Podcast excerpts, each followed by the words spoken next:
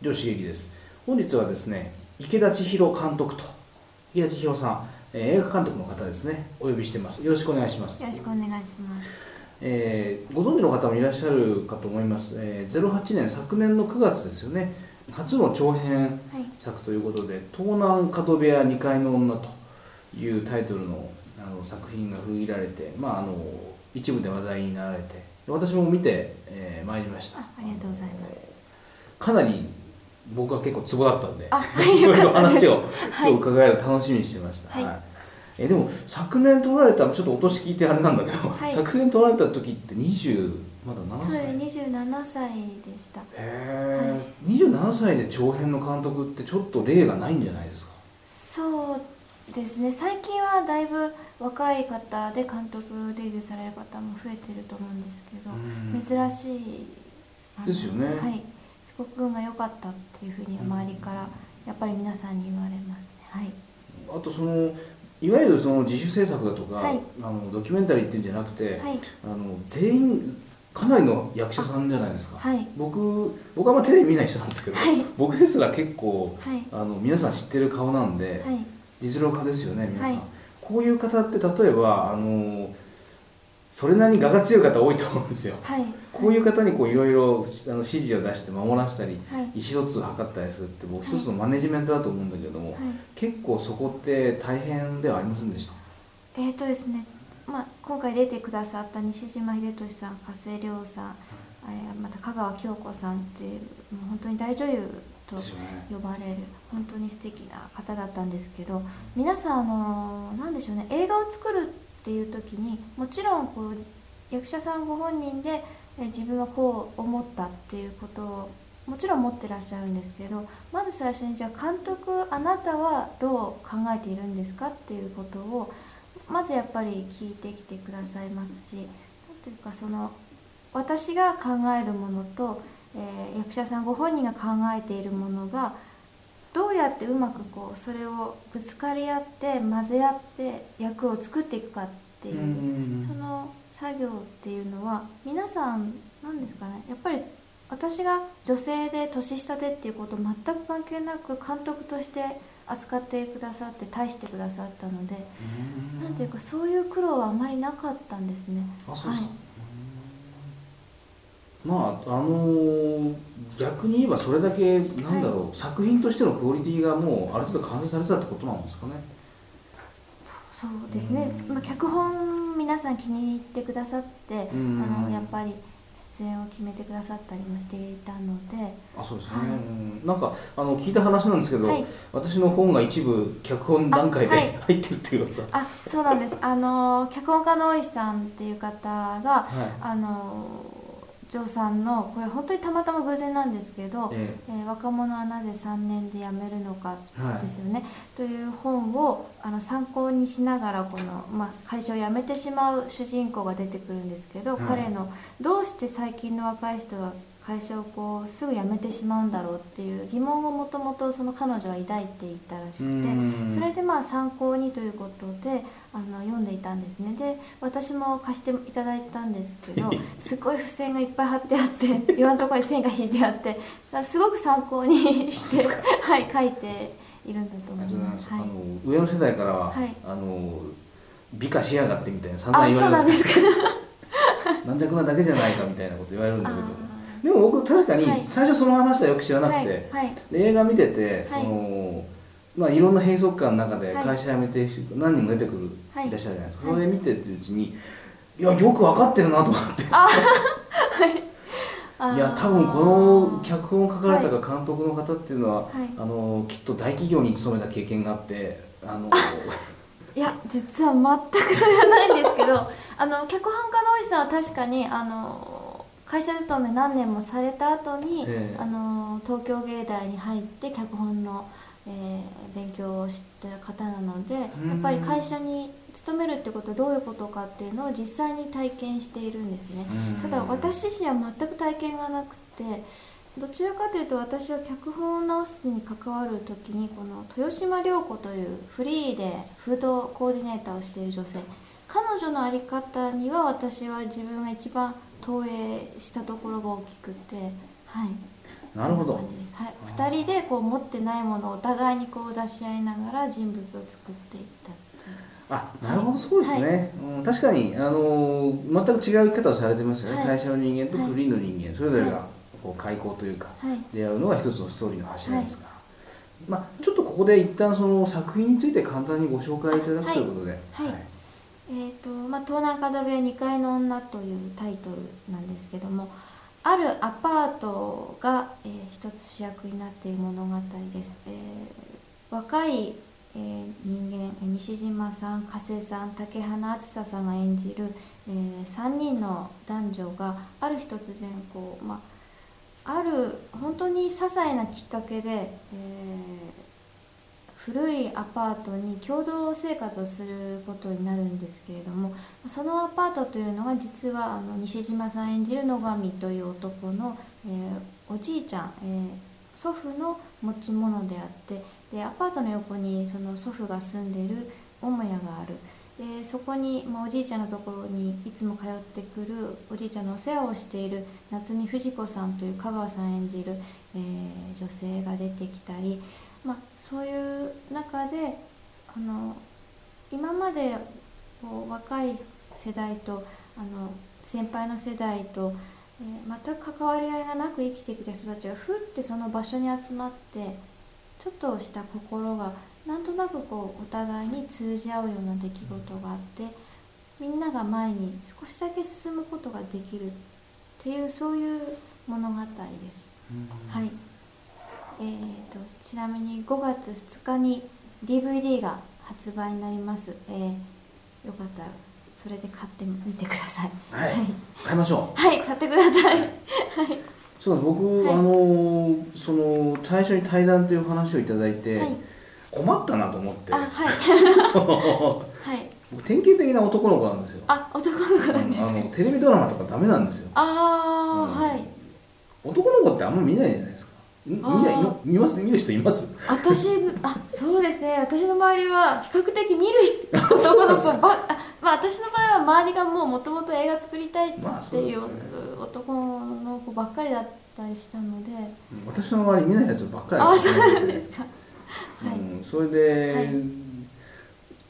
で大体恋愛ものとかって苦手なんですよ。寝ちゃうんですよ途中で、はい。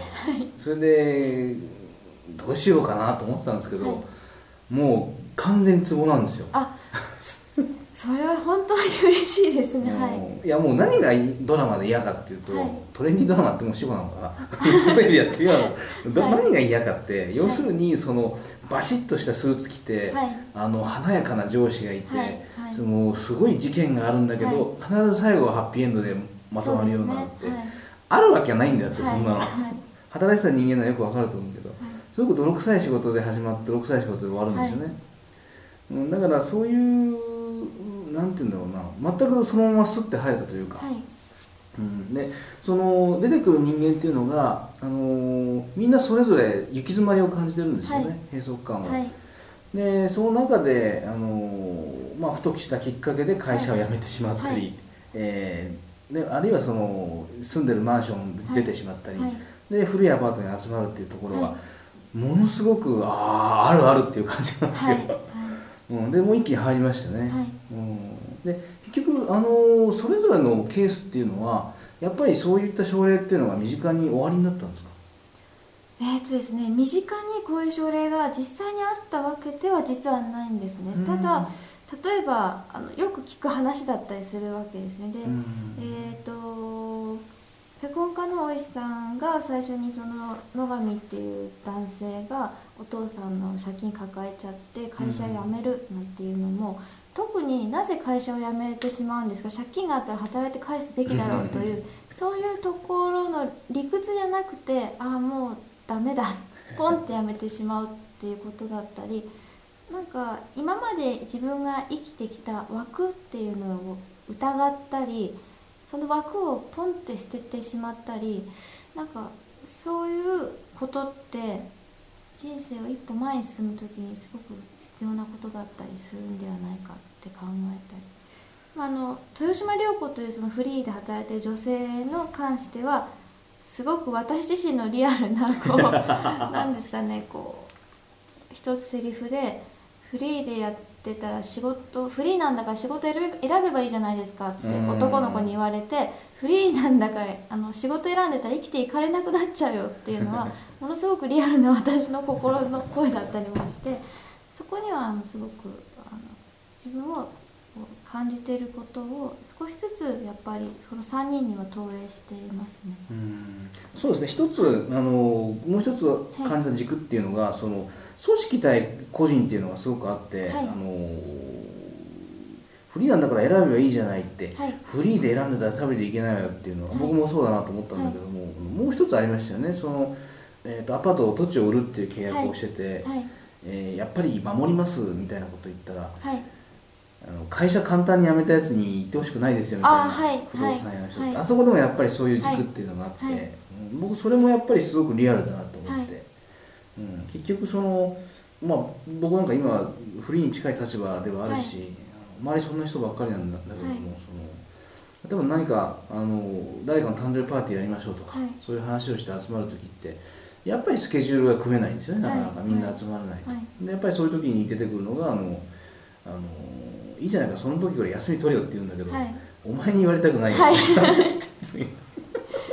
なんかそうですね。私なんかも結局周りはフリーの人ばっかりなんですけど、実際はこう会社勤めしてる人もまあ何人か知り合いではいてっていうかそれぞれ別の立場で別の問題を抱えてていろんなこう不自由があったり自由があったりいいことがあったり悪いことがあったりするっていうそういうものすごく価値観がもういろんなところにさまざまに複雑になってるじゃないですか。うんだからこの映画の中で例えばこの野上っていう人が仕事会社ポンって辞めて、うん最後にじゃあ野上ハッピーエンド頑張れっていうだけではなくてでもそれってある一方から見たらとてもあの何ですかねまあ簡単に言えばそのさっきやつに言ってほしくないですねって言われてしまうそそちら側の立場もあってそちら側の生活もあってそれが正しい間違ってるっていうことではないっていう。うんそういうふうに生きている人たちがいっぱいいてっていうふうに見せたかったの。うんうんうん。そうですね。で結構リセットってやっぱり必要ですよね。はい。あの僕が3年でやめなぜ辞めるのかっていう、3っていうのは別にそんな意味はないんだけども、はい。あのでも不思議にとやっぱり3年って節目なんですよね、はい。みんな3年で結構辞めて辞められてるんですよ、あの見てると僕はずっと人事の立場から見てたんだけどもあのやっぱり3年目ぐらいで一つの節目は来るんですよね、はい。リセットしたいとはい。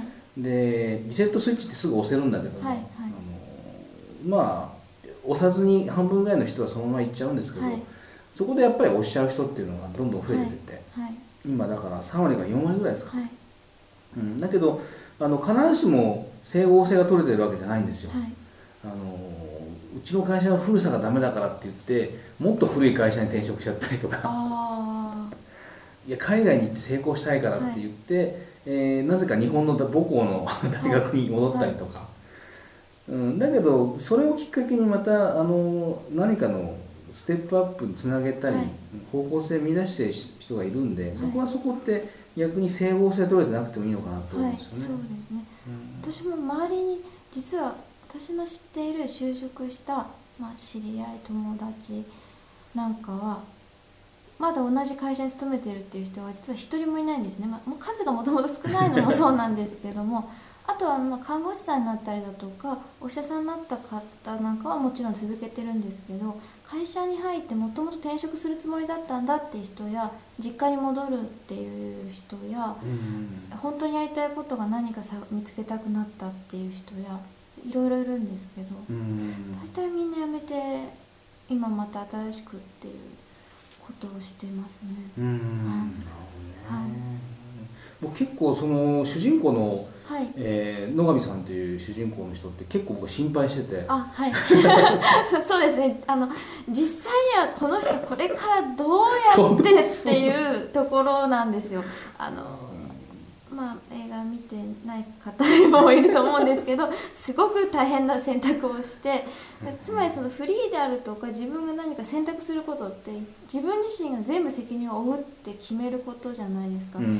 それって実はものすごい あの厳しいことだぞっていう最後になってるんで。うん。逆にそこを認識したんでしょうね彼は、はいはいいやその彼の辞め方って僕一番すごく危険なもの香りを感じててあ、はい。の自暴自棄型って僕呼んでるんですけど。そんなのがあるんですね。は あそのもう一人の若いはい。美咲君の方は、はい。あのあれは一番多いんですよ、あはい。あのなんとなくはい。ふっとあの枠をリセットしようとしてはい。ボタンを押しちゃうっていうのははい。実は多くて、でそれは逆にそういうのがない人の方がおかしいんですよ。はい。20代って。だから僕はあれ好意的に見てたんですよ、はい。で豊島さんっていう女性はある意味まブレてないじゃないですか。はいそうですね。ブレてないんですよね彼そう女はです。彼女だけは。ただ何か気持ちの持ちようが変わったっていう。変わったんですよね。まあ、なんか本当にそれだけなんだけれども彼女はブレてないんですね実は。うん、あの、彼女だけはそうなんですよね。変わってないんですよね、はい。他の2人はそのそれぞれのちょっと変化があってはい。違う道に踏み出してるんだけども彼女だけは実は変わってないですよね、はい。うん、彼女の変化みたいなものっていうのは実はあるんですか、隠されたメッセージみたいなそうですね。あのー彼女はもともと自分がこの仕事をやりフードコーディネーターという仕事をやりたいと思ってフリーであることを望んでこう選んでやってるわけですよね。ただそう思い通りにあの自分がこういう仕事ってイメージする仕事はできなくて小さな仕事だったりお金はそんなにもらえなかったりっていう中で多分すごくそのブレというのはあれこのまま続けていった時に私はどうなるのかしらというかその不安に対して自分自身に責任を持てるかっていうこブレだったと思うんですよね。うんそれがあのこのアパートでさまざまな人とこう知り合ってあの藤子さんっていう香川京子さんが演じるすごくもう一人で自分っていうシーンだけをしっかり立てて生きてきた女性に接して多分その強さというかあの責任を持つ自分はこの人生にっていうことにある覚悟ができたりちょっとだけ気持ちが前に一歩進むっていう変化が起きているっていうふうに私は思ってなるほど。香川さん、んが、あそうか。そうなんです。はい。そうかそうか。香川さんの意味っていうのはそうか、はい。あの彼女に生きてくるわけですよね、はい。なるほどな。うーん。でもその豊島さんはいのフードコーディネーターの女性の、が序盤で感じていたアパートに来るまでに、えー感じていた閉塞感っていうのが僕はなんかすごくあの、はい。僕自身いつも感じて僕はか女性じゃないから感じないけど、はい。周りに見てて、はい。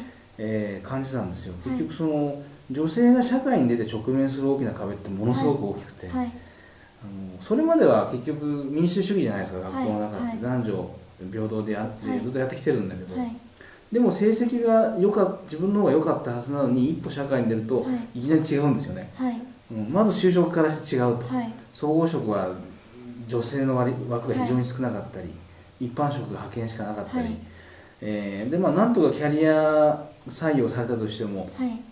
あの現実を突きつけられるんですよね、はい。もうキャリア一筋で身を粉にして働くか、それとももうあの結婚して家庭に入るかっていうの、はいでそこで悩まれてる女性ってめちゃめちゃ多いんですよ、はい。うん。で女性であの20代で辞められる方って必ずそこですよね、はい。うん、あのもう結婚して辞めるかそれともあのそういう選択肢にあくまでも抗って、はい。えーまあ、外資系企業に行ったりとか、はい。ベンチャーに行ったりとか、はい。留学したりとか、はい。うん、だから必ずその女性の閉閉塞感に対する、えー行き詰まりみたいなものっていうのはあの離職20代の女女性のはい。離職には絡んでるんですよね、そこがあの豊島さんっていう女性にはもろに描かれてるなっていうのはすごく感じてて、はい。よかったと思います。はい。うん